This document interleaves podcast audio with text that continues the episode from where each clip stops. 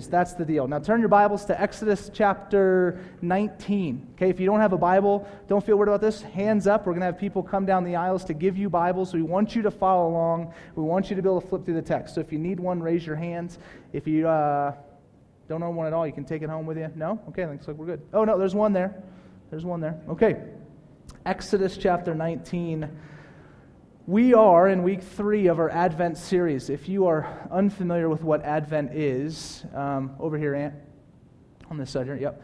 Uh, if you're unfamiliar with what Advent is, it's simply, it just means the coming, right? Coming of something. So we say the Advent season, it's a season that the church across the world celebrates as we remember Jesus born, come to earth God in the flesh. Okay, so that's what Advent is. Uh, it's the four Sundays leading up to Christmas, and then usually something's done on Christmas Day, or in our case, Christmas Eve. Okay, and so in this Advent series, we've, we've entitled it Covenant Christmas.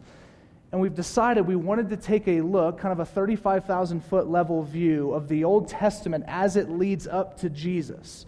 And we were going to do so through looking through the four major covenants of the Old Testament and say, okay, what do these have to tell us about what Israel, the Old Testament Israel, what the people of God from the Old Testament, what they were expecting and hoping for, and then realizing now us on the other side of the advent of Christ, how are we celebrating, what does that mean to live in action based on what has already occurred? Okay, so we've looked at these four. I said in, the, in week one, this reminded me of every time you're on a freeway and you begin to drive and there is a city that is coming up, you'll begin to see billboards that tell you of things that are in that city.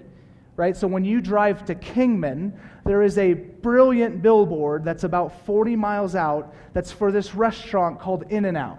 Okay? Amen. Okay? And you see this billboard, and there's this gleaming, shiny bun, right? Uh, I'm, I'm a whole grilled type of man myself. I don't know how you have yours, but it's this beautiful burger, and it says 40 miles away, Kingman. And so, never before in your life did you say, I can't wait to get to Kingman until you saw that sign, okay? But, but here's, here's what this does for us. As we look through the Old Testament, here's what Israel, I think, is at, is that they, they see these billboards, they see these covenants that God makes with man, and they see how he is working with them, and they say, this is what the coming kingdom will be like. This, this is what the coming Messiah will be like. And so they look to these billboards, they look to these covenants, and now on the other end, here's where we live. As the church in 2015, we look back as if we've already been there. Right, so we look back, we've already eaten our in and out, we've left Kingman, and we're driving down the road and we say, Man, that was fantastic. I'm going to live in that reality now. Now, here's what we do for the church we know Christ has already come. Right, we celebrate Christmas everywhere in this world, and so we know Jesus has come, the Messiah has arrived. And so now the calling for the church in 2015 is to live in light of what has occurred. We as the church celebrate, and then we live in action because of what has already happened. That's our role in this. And so today we just step into the third part, the third covenant of the Old Testament in which God works with man. First, or two weeks ago, we talked about Noah and the Noahic covenant. What we saw and established was that God decided he would never flood the earth again and wipe out all flesh. This was a royal grant type of covenant. In other words, the beneficiary, us, right? The beneficiary of the covenant need not do anything in order for it to be fulfilled. He was never, he is never going to do this again. But we also found that the beautiful gospel piece, the foreshadowing billboard moment for Israel, was that in Noah we found that God chose one man amidst all of humanity that was deemed righteous, that God would use his obedience to bring salvation to the world. We fast forward to Christ. We know Jesus, chosen amongst all the people of the world, God in the flesh, come to earth chosen as the righteous one once and for all, that in his obedience the world might be saved. So Noah is rather just a foreshadow to Christ. Then last week we talked about Abraham, and we all remember Abraham. He had many sons, and many sons had Father Abraham, and we did the whole song. Remember, we all clapped. It was brilliant. Abraham also a foreshadow to Christ, a billboard moment for the people of Israel because they saw this man who left what was comfortable, left his home. God says, Abraham, I want you to go from your country and your kindred and your father's house to the land that I will show you, and I will make of you a great nation, and I will bless you and make your name great so that you will be a blessing. He says this and says, Go, this is now my calling for you. In his obedience, God will bless him with this truth. And so, God, so Abraham goes. And we see the same thing in Christ as we fast forward to his life, where God calls Jesus out of what was comfortable, what was known, into a land that was not his own, that in his obedience the world might be saved. Again, Noah, Abraham, all foreshadowing billboards to the coming king and kingdom of Christ. Today is no different. Today we look at Moses, okay, in the Mosaic covenant. Now, if Abraham is the Father Abraham guy. Okay, Moses is the let my people go guy, right? Like he's the guy who stands before Pharaoh with his staff, let my people go. If you've seen 10 commandments, you have an idea of what I'm talking about. So, Moses is going to be kind of this third billboard for the Old Testament Israel and the people of God to look to of what is to come. For us, it's a third moment of celebration for what he's bringing about or has already brought about that now we live in. Okay? So, a little history before we get into the text.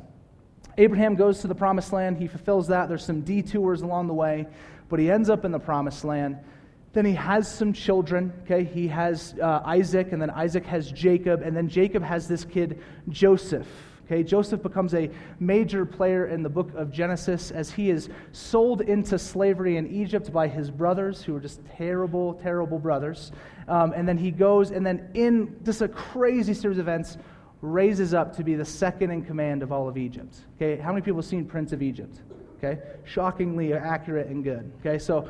Um, so in Prince of Egypt, he raises up, and in the Bible, more importantly, um, he gets raised up to number two. Now, in this, God then will, uh, there's a famine in the land, and Israel now will be essentially bought by Egypt so that they would still have provision. And now all of Israel comes up underneath uh, Egypt as slaves. Okay, they now work for Egypt. And so that brings us to this moment with Moses.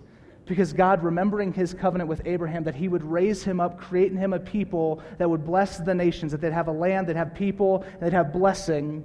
He raises up this man Moses and says, You're going to be my guy. I want you to go to Pharaoh. I want you to say, Let my people go. Pharaoh, or Moses does this. Pharaoh says no. Ten times he says no, and each time God brings a different plague upon the land of Egypt until after the tenth plague, Pharaoh finally says yes. And he lets the people of God go. And as they march out of Egypt, Pharaoh's heart begins to get even more hardened than it already was. And he regrets his decision and he sends his army to track back down Israel. Okay? So the Israelites are now moving. They come up to the Red Sea and they're looking at Moses and they're looking at God and saying, What have you done? We're trapped. There's a giant body of water. What will we do? Moses steps forward and in this classic scene, which we've all probably heard about at some point in our lives, God splits the Red Sea in half and the people of God pass through the sea and walk to the other side. The Egyptian army in pursuit comes into the Red Sea, and as before they could actually get across, the Red Sea closes over them. Uh, Egypt is demolished, and the people of God are set free. Okay? This is the whole narrative. Where we pick it up in Exodus 19, the people of God are now moving into the wilderness. The promised land is not very far away. God is already providing food. Things are very good for the people of God. Like they're looking around and they're having, they're like, man, we just were doing this just a month ago. Now it's just all good. Now, this doesn't last. This doesn't last for the people of God. It's like every Disney film you've ever seen, okay? For example, Bambi, right? Like, oh, this is beautiful. There's some deer, some water and forest, and then there's fire and death, okay? Yeah cars, right? Poor Lightning McQueen, he's crushing the racing circuit, and then all of a sudden he falls out of a trailer and he's stuck in some podunk town in the middle of Arizona. Okay? Just sadness and oppression. Okay? Finding Nemo, they all get a swim, life's great, they live in an anemone, which sounds awesome. And the next thing you know, mom's dead, and there's a bunch of eggs that are missing. Okay? Nemo's got a bad fin, Disney movies are terrible. Okay. everything looks great for the people of God right now. Okay? Like everything looks really good for them. They're, they're finally out of slavery. God is their God. He's providing everything. They have a strong leader in Moses. Their families are together. They just saw the Red Sea opened. God is on their side. Everything looks really, really good. They will forget this reality very quick, and it will cause terrible things to happen to the people of God. And there's going to need to be, just like in every Disney movie, there needs to be a hero that is raised up to fix the problem. Okay? There needs to be someone who God raises up once and for all to handle the problem and the dilemma of the true story of the world. Okay? And this covenant is just another part of that. Okay? Last thing I'm going to say before we get into the text, and this has been an issue, I think, every time you take a huge topic like the Mosaic covenant or the Abrahamic covenant or anything where there's just so many chapters to cover, there's so much to talk about, you have to, in this moment, try and come up with some type of rubric or way that we can understand this covenant, what it meant for the people of Israel, what it means for us now, and propels us forward. And so here's what I've decided to do, and hopefully the Holy Spirit along the way, right? I'm going to quote a guy that is not often quoted in a, I'd say, in a good sermon, okay? Um, he's not a guy that is all that respected amongst Western civilization. His name is Friedrich Nietzsche, okay? Or Nietzsche, if depending on how you say it, okay? Now, a lot of what he said was at least interpreted absolutely terribly and has caused terrible things in this world. But there is this one thing that he said, and we were talking about it this week in this class that actually Anthony and I were part of this week. And I thought it was actually like a really brilliant concept. And we're going to lay it over this because I think it does the perfect job for us of understanding how God was kind of causing this billboard future reality moment for the people of Israel, but also gives us this room for us to celebrate. And the quote is this He says, A people with no memory, okay, is a people without an identity. And a people without an identity is a people without a future. A people without a memory is a people without an identity, and a people without an identity is a people without a future. And so we're going to look at these three things as it's laid out throughout the covenant and then for us as well. Exodus 19:1. Here we go. On the third new moon, after the people of Israel had gone out of the land of Egypt, on that day they came to the wilderness of Sinai. They set out from Rephidim and came into the wilderness of Sinai, and they encamped in the wilderness. There Israel encamped before the mountain. While Moses went up to God, the Lord called him out of the mountain, saying, Thus you shall say to the house of Jacob, and tell the people of Israel, You yourselves have seen what I did to the Egyptians, and how I bore you on eagle's wings and brought you to myself. The first part, the first calling, the first piece of this covenant is remembrance. Okay? The first part of this covenant is have a shared memory. Do not forget what I have done. Now, there is a, a scientific disorder in reality called retrograde amnesia, which, when something terrible has happened, some type of trauma, what happens is everything before the event you completely forget. You can only create new memory. Okay? Then there's something called anterograde amnesia, which means everything after that traumatic event, event you cannot remember. So you cannot create new memories. You only remember what is way back before the traumatic event. I think the reality for Israel and honestly for us is I think somehow when it comes to God, we suffer with both. I think we so easily forget the things that God has done and solidified in history, and we have the hardest time remembering the new things He does in our life today. And I don't know why that is. I, maybe it's culture. Maybe it's because all this stuff is pulling us. We have so many things on our minds that we can't just sit and actually reflect on what God has accomplished on our behalf and is accomplishing on our behalf right now. I, I don't, I don't know exactly, but there's probably some things. But this was going to be and become a huge problem for the people of Israel. And so then God initially establishing this covenant, it's like, here's what we need to do. You know where to start? You want to start with this covenant? It's like you need to remember me. You need to remember what just happened. Do you not remember? You were enslaved. I did 10 plagues to allow Pharaoh to finally let you go. I saved you in the Passover moment. I brought you into and out of the city. And then I, I, I took an ocean and moved it to the side so you could walk through. Do not forget these things. Because if you do, it's going to affect who you believe you are. Okay. So it starts with remembrance, to have a shared memory.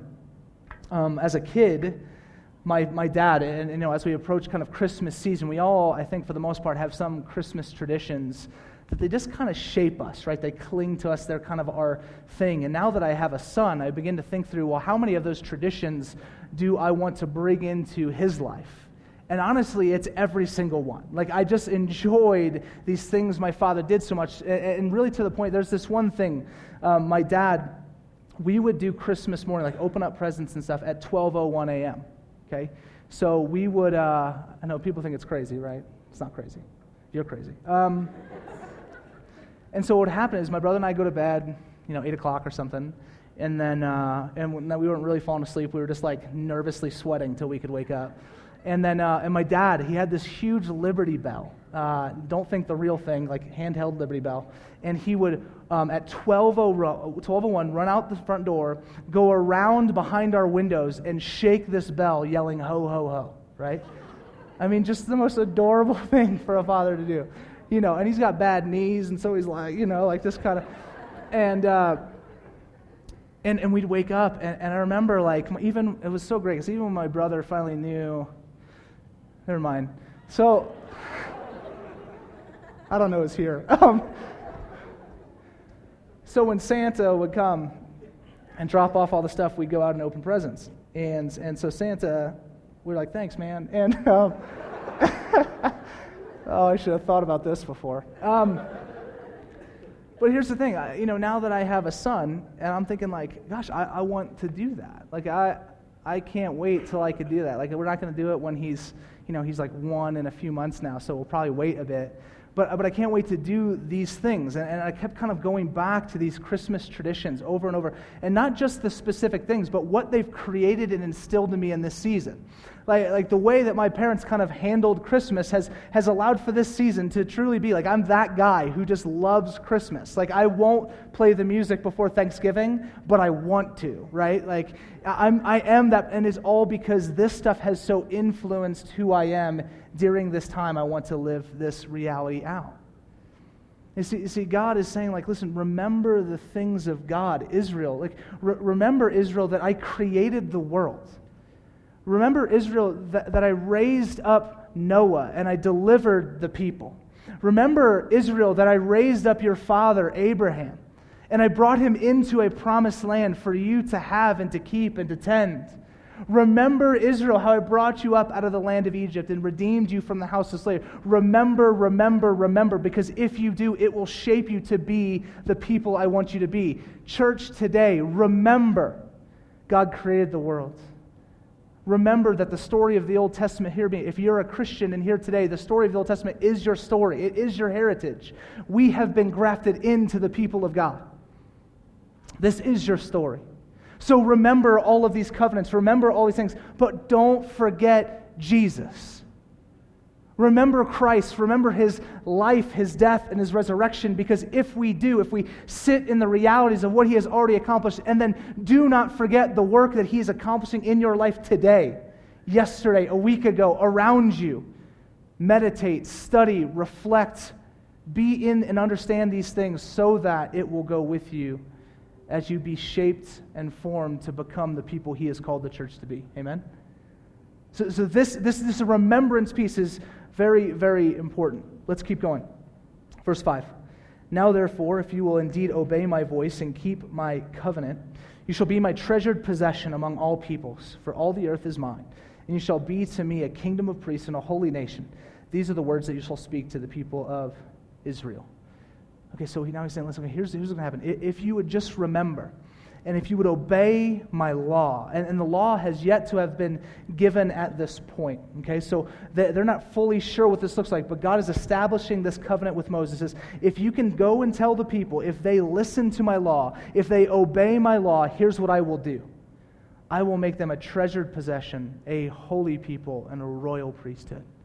They will be my treasured possession. They will be my people belonging to me. I will adore them, treasure them, provide for them, the whole deal. Think of your most treasured possessions. That's how He will treat us, but exponentially greater. You will be a holy people, Israel. These laws will actually cause you to be different from the world. That you will be an alternative community, that you will be righteous and holy, that people would look to you and say, Man, there's something else here, and I think I want it. And that you would be a royal priesthood, that you would be raised up as a people then that would go and be God's agents of grace, mercy, hope, and righteousness to the world. Okay. This was all the promise. If you just obey my law, this is what will happen. The reality for us today, or let's say this, the reality of Israel is they heard this covenant and then they anticipated, okay, if we do this, this is what God will make of us. It was this longing moment for the people. We want that. We want to be that. And so we're going to do our best to obey. The church today lives in the reality where, because of Christ, this is no longer an anticip- anticip- anticipation. This is a celebration because Christ has already accomplished this on our behalf. 1 Peter 2 9 says this But you are a chosen race, a royal priesthood, a holy nation, a people for his own possession, that you may proclaim the excellencies of him who called you out of darkness and into his marvelous light. Once you were not a people, but now you are God's people. Once you had not received mercy, but now you have received mercy. Okay, so here's the reality for the church in 2015. If you're here and you're a Christian, the promises that were given to Moses way back when, thousands of years ago, the promises given him if you obey Moses, I will make you my treasured possession, a holy people, and a royal priesthood. Peter is telling the church today this is now who you are. Your identity is shaped by this. We are a treasured possession, church. We are a holy people. We are a royal priesthood. We are to be kind of different, a alternative community that goes and blesses the world at the same time. This is the reality for the church today. It's no longer, man, I hope this happens. God's saying, no, it has happened. Jesus has fulfilled it. We're going to find out in just a moment. Listen, Moses tried to fulfill this. The people of God, man, they kind of tried. They failed miserably, but they tried to go. It did not work out very well. So again, a hero was needed. That hero has already come. We celebrate his birth in two weeks. The church today rejoices because this is now our identity. What happens for us, though, is I think we forget what he has done we forget then our identity, and then we cannot live in it today. So today, I, I, I think the reality for many in the church, and, and I mean this kind of capital C, big C church, church around the world, is we've just forgotten the gospel. Like we, we've forgotten what God has done. We've forgotten not just what He's done, but we've forgotten who He is. We've forgotten His character. We've forgotten the way He loves. And so, man, you just you start looking at stuff happening across our world and you begin to wonder what is going on? What is going on? There is, I, I am going to probably be the last person to ever tell you that America is a Christian nation, but there is a reality where there's, there's this book by his name, his name's Richard Tarnas, and he's an atheist, okay, or agnostic atheist type of, somewhere in between, he would say. And he wrote a book called The Passion of the Western Mind. And he wrote this book, and in this book, he chronicles all of history and how the West, the Western civilization, has arrived at the place it has. And he would say, again, atheist, agnostic, right? Not sure where he lands, but thinks he doesn't exist, would say that every reason that we have such a strong moral fiber in the West is because of the gospel. So he doesn't believe the gospel. He doesn't think that the gospel is true. He thinks it's made up. He doesn't think it's accurate. He doesn't think it's that helpful. But he would say that if you look out at our culture, that the West has been so shaped by this thing called the gospel that even in not believing it anymore, they're still living in its morality. And the more we degrade the gospel presence in this nation and around the world, man, it's only going to go bad for our nation. This is an atheist saying this that the more we take the gospel out of culture, the more that that gets removed, the more we forget about Jesus, the more we forget about his life, death, and resurrection, before we forget about a God who created the world. Western civilization is in trouble. This is true for the church as well. So forget macro level the entire way. Let's bring it into Redemption Church Flagstaff. The moment I, as the pastor here, and the rest of our staff, the moment you, as people who come and attend, the moment we begin to forget what Christ has done, we lose who we are. And when we lose who we are, we are no use to the world. Because we just focus on ourselves. We do whatever is right in our own eyes. Okay, we wake up every day and say, What do I want? Not what does he want? And these questions need to be shifted. We need to remember the gospel and live in the identity that we've been given. Now, the people of Israel, they fail at this miserably as well. There's two major points of this where I think in, in, in the forgetting, right, in the loss of their identity, there's two big sins I think they fall into. One is idolatry, and the other one is disbelief.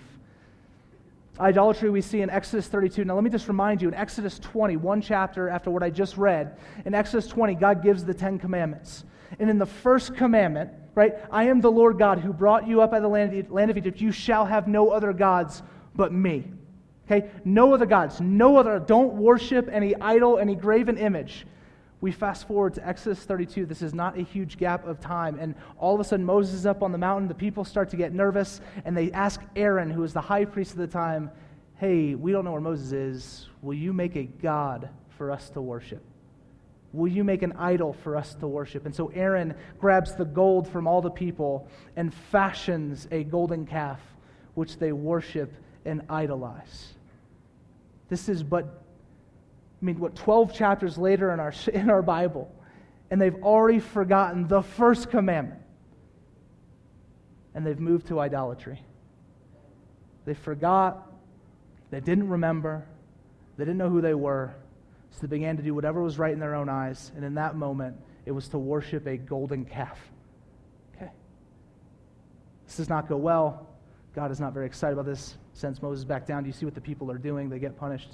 And the other one is in Numbers 13, this disbelief. Numbers 13, God says, Listen, I want you to go and possess the land that I promised to your father Abraham. Go and subdue it, take it over. And so they go and they get to the border of the promised land. They're looking over into Canaan and they are supposed to go. They send out scouts and scouts come back. And instead of feeling confident in the reality that who has delivered them is God Himself, the one with whom they have already experienced deliverance, they instead come back in fear and say, they're too big, they're too many. We'll never be able to do it. Let's not even try. And they convince the people of God to not go where God has called them. And in this disbelief, now God causes both them into the idolatry and the disbelief, cause for the people of God to wander in wilderness for 40 years until the generation that come out of Egypt had died. Okay.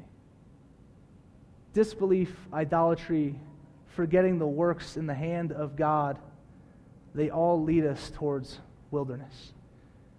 We're now, instead of the people of God, Israel, living in the mission that God had given them to be a holy nation and a royal priesthood, to go to be different but also engaged with the world. Instead, Israel was finding themselves just wandering the wilderness for 40 years. And again, a critique upon the church and on myself is I feel like we're just wandering in the wilderness. I don't know how you guys feel these days. But I am just so, I mean, Verity and I, we talk about it. I talk with the staff, my friends. The world is just so messed up right now. Like, I've ne- I, I can't believe there's a reality that they hear, and here's the, let me say this I can't believe there's a reality that I, I wake up every day and when I check Google News, there's a borderline expectation in my heart that there was some type of mass shooting or terrorist attack. Uh, it's just kind of like, I'm going to click it and there's going to be something terrible that happened. That's, on a, that's like on a, on a nationwide scale. The scarier part, I think, in the midst of this is there's people around the world that have lived like that their entire lives. And I'm, you know, I'm just kind of getting to it right now. But the world is so, so messed up right now. You got stuff everywhere, brink of all sorts of terrible things. And I do not believe that the answer for the world is who we elect next November. Okay, and, I don't think the answer for the world and all its problems is a whole bunch of self help books. And I don't believe it's, it's watching Oprah and all of her other stuff. Right? I, I don't believe it's just trying to be a good person because that always fails. We've all tried that. You're not that good. I, I, don't think it's any of the new ideologies of the day that say we can fix those. I don't think it's humanism, which says the power of the human spirit will prevail. I think it's Jesus. And we are the people that possess that story. Like you're the only, listen, church, you're the only people that possess that story. So stop keeping it to yourself. Amen. We need to remember. We need to be shaped by what God has already done. And we need to become a holy nation and a royal priesthood. Because the church in Christ, by the power of the Holy Spirit, is the answer for the brokenness of this world. Okay. So let's be that people. Let's be what Israel was unable to be as it continued to fail and blunder. And we're not perfect. Moses failed, and yet God, in the midst of this, seemed to continue on in his covenant. Like, I don't, I don't get it. Like, Moses blew it to the point where even God didn't even let him enter the promised land at the end of his life. Okay? So Moses didn't fulfill this perfectly. The people of God certainly didn't fulfill this perfectly in the Old Testament. Yet God continues his covenant. And why is that? And why for us today? Even though I will wake up every morning celebrating his new mercy, and then usually by noon, I'll be doing something that contradicts that I'm so excited about it. Okay. Like, why is this? And shocker, the answer is still Jesus. It's because Moses was a billboard moment for the people of God and a billboard moment for us where now we celebrate as we look back on it. Because, in the same way, right, that Noah was the righteous one that God called out, that in his obedience the world would be saved. In the same way that Abraham went from a place that he, that he loved, that was comfortable, to where he did not know, that in his obedience the world would be saved. Like in, in those, and now in Moses. In Moses, we find a man that was chosen amongst all the people, that in him he would mediate the covenant between God and man, that God would continue in his steadfast love and pursuit for his people. In Jesus, we have a man where Moses was fallible, Christ was not. And so he fulfills the law perfectly, he lives his life perfectly. And then he dies a death where then everything that we've done was put on his shoulders. Every sin, every piece of brokenness. So now the reality is Moses is a foreshadow to Christ because Christ is the true final mediator between God and man and the new covenant, which we'll talk about on Christmas Eve. The fulfillment of everything leading up in the Old Testament is to this man, Jesus the answer and hope of the world. That's what we sing, right? Joy to the world. Just all of these Christmas hymns consistently speak of Jesus, the hope of the world. Do not forget that the only hope of the world is Jesus. And Christian, you know him. So tell about him to those who you know. Okay. And then if we do this, if we do this, I believe then we will have a future Okay? if we, if we have a shared memory, if we sit in the gospel realities, we don't, we meditate, we remember, we'll have this identity we're supposed to have. And then I think we will have this future in the here. In the here, it just means we live as those people, right? We go, we tell people about Jesus. We live our lives, listen, when it's at work, when it's in school, wherever you're at. If you're, you know, you be the best husband before the face of God you can, the best wife, the best teacher, the best doctor, the best student, whatever you do, do your jobs well do it to bless the world. Okay? And also, as you're at, while you're at it, open up your mouth and start talking about Jesus a little bit. Okay? And then finally, there is a future that is not just in the here, but in the hereafter. And is now still, then, for us, the people of God today, it is a billboard moment for what we look to for what is to come. Okay, it, it, is, it is, it's like when you're on your way and you're driving, you're like, oh, Kingman in and out, that's sweet. But when you keep driving, you get to get to the beach, and the beach is awesome. Right? There's something so much better that is to come than Kingman. Revelation 21, 3 through 8 says this. And I heard a loud voice from the throne saying, Behold, the dwelling place of God is with man. He will dwell with them, and they will be his people. And God himself will be with them as their God. He will wipe away every tear from their eyes, and death shall be no more. Neither shall there be mourning, nor crying, nor pain anymore, for the former things have passed away. And he who was seated on the throne said, Behold, I am making all things new. And he said, Write this down, for these words are trustworthy and true. And he said to me, It is done. I am the Alpha and the Omega, the beginning and the end. To the thirsty I will give from the spring of the water of life without payment. The one who conquers will have this heritage, and I will be his God, and he will be my son. This is the hope of the world that what we see when you, when you open up Google News, whatever, when you open up your newspaper, if, if, if you young kids even know what that is, it's this thing that shows up every morning. Peel it open. When you start reading this stuff, the hope is this is not the end. This is not, there is more. And so I'm going to say it one last time. Please, church, let us never forget. Always remember. Sit in, meditate, and reflect on what God has accomplished throughout history and in your life today. Let that shape you as to who you are. Let nothing else define you outside of what God has said about you. You're His son, you're His daughter. And let that be the thing that propels us as a church forward into the future where we live as a holy nation, a royal priesthood here in Flagstaff or wherever you call home, in hope of this future eternity where we live before Him and with Him forevermore. Amen? Let's pray.